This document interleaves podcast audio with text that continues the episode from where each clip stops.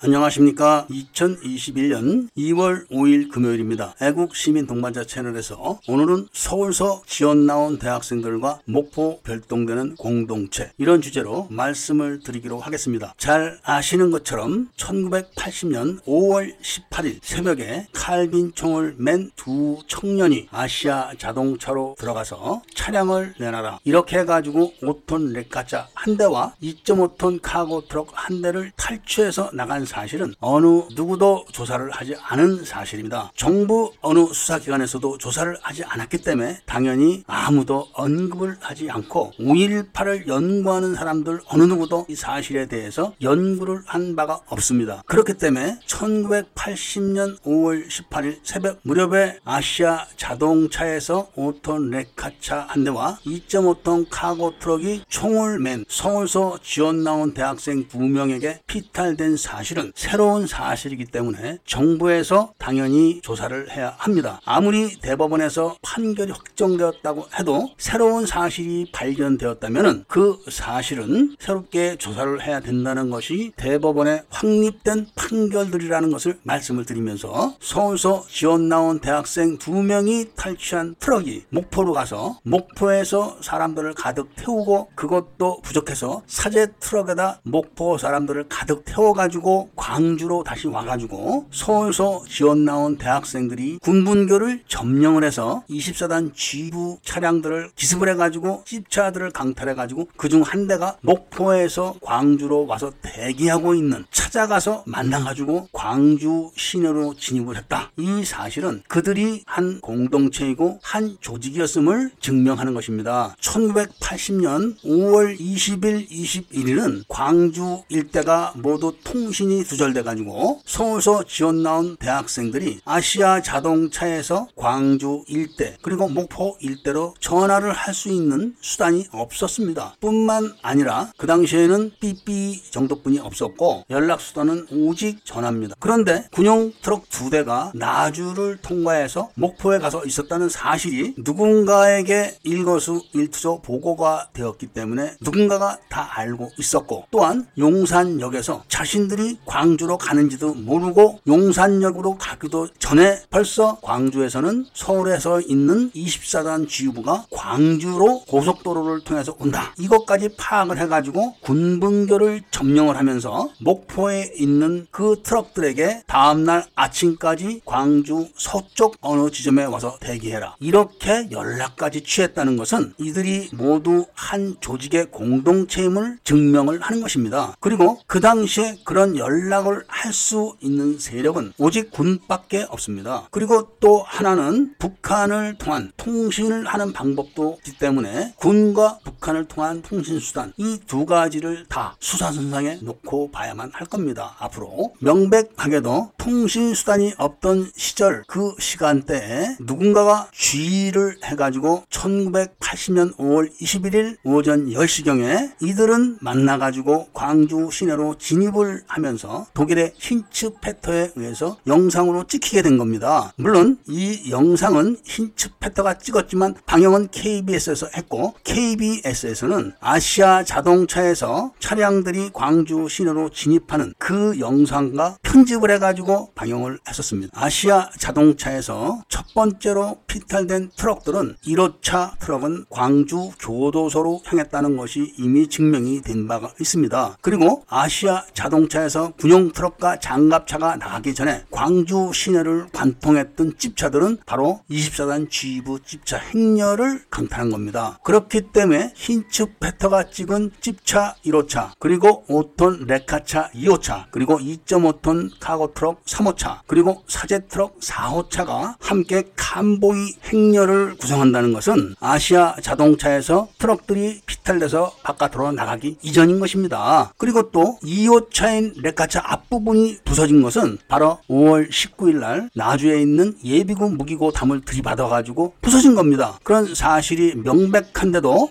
KBS는 아시아 자동차에서 군용 차량이 피탈돼서 광주로 진입하는 그 광경과 섞어서 편집을 했던 것입니다. 이런 편집 사실은 이미 KBS에서 영상을 편집한 사람은 이 5톤 레카차와 2.5톤 카고 트럭이 5월 18일 날 새벽에 피탈됐다는 것을 알고 있는 사람이라는 것을 증명하는 것입니다. 이미 인터넷에서는 5월 19일 날 오후 3시 나주 예비군 무기고 담을 군용 트럭이 들이받아가지고 무너뜨리고 무기고를 열고 무기들을 뺏어서 트럭에 실었다. 이렇게 진술을 하고 있습니다. 그리고 그 영상에는 바로 무기고 담을 들이받아가지고 부서진 흔적이 그대로 남아있는 겁니다. 저 트럭들은 중고 트럭이 아니라 신형 트럭들입니다. 페인트 하나 벗겨진 데가 없는 신형 트럭들이죠. 그런데 김대중 대통령은 나주 예비군 무기고 담에 비석을 세워놓고 시간과 날짜를 다 바꿔놨습니다. 이것은 김대중 전 대통령도 이미 5월 18일 날 군용 트럭이 새벽에 피탈되었다는 걸 알고 있다는 이야기죠. 5월 18일 날 새벽에 총을 든 서울서 지원 나온 대학생들이 차량을 뺏는 것을 목격한 증인이 있고 그리고 힌츠페터가 그걸 영상으로 찍었고 그리고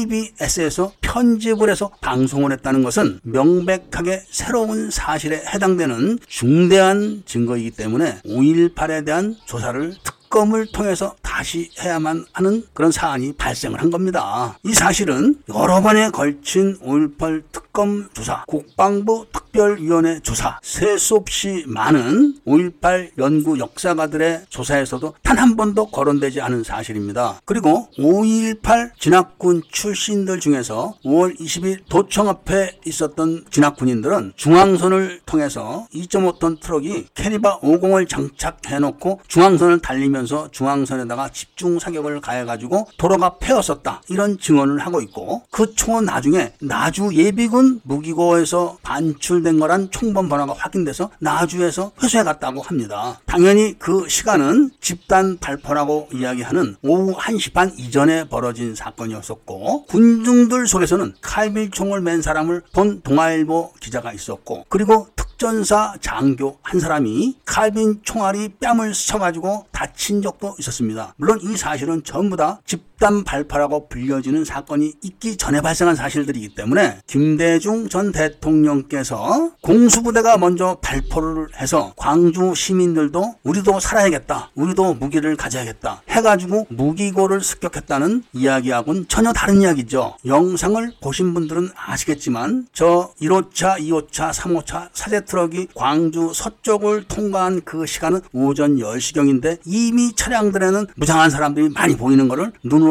확인할 수가 있습니다. 그런데 김대중 대통령님께서는 오후 1시에 공수부대가 먼저 집단 발포를 했기 때문에 광주 시민들이 우리도 살아야겠다. 그래서 무기고를 습격했다. 이렇게 이야기한 것은 저 영상에 있는 시간대로 비교해 보면은 새빨간 거짓말이 증명이 된 것이고 그리고 공수부대는 오후 1시에 사격을 한 것이 아니라 오후 1시 반에 사격을 했고 그 거짓말을 맞춰놓기 위해서 나주 예비군 무기고 앞에 저런 엉터리 비석을 세우는 겁니다. 자, 이것처럼 명백한 증거가 어디 있겠습니까? 이런 명백한 증거는 어떤 특검에서도 조사한 바가 없고 어떤 국방부 특별조사위원회에서도 조사한 바가 없고 현재 국회에 구성된 5.18 광주 특별조사위원회에서도 조사를 한 바가 없고 지금 조사도 하지 않고 있음을 알려드립니다. 이 사실은 5.18 조사를 할 때 조사를 하지 않았던 여러 새로운 사실 중에 하나일 뿐입니다. 이 사실 하나만 있으면 혹시 몰라서 혹시 실수로 빠졌다 이렇게 주장을 하고 반박을 할 수가 있겠으나 이 사실처럼 중대한 그런 사실들이 아주 많이 남아 있다는 것을 말씀드리면서 오늘 이야기를 마치고자 합니다. 다음 이야기를 기대해 주실 것을 부탁드리면서 구독과 좋아요, 알림을 부탁드리며 이야기를 들어주셔서 감사드립니다.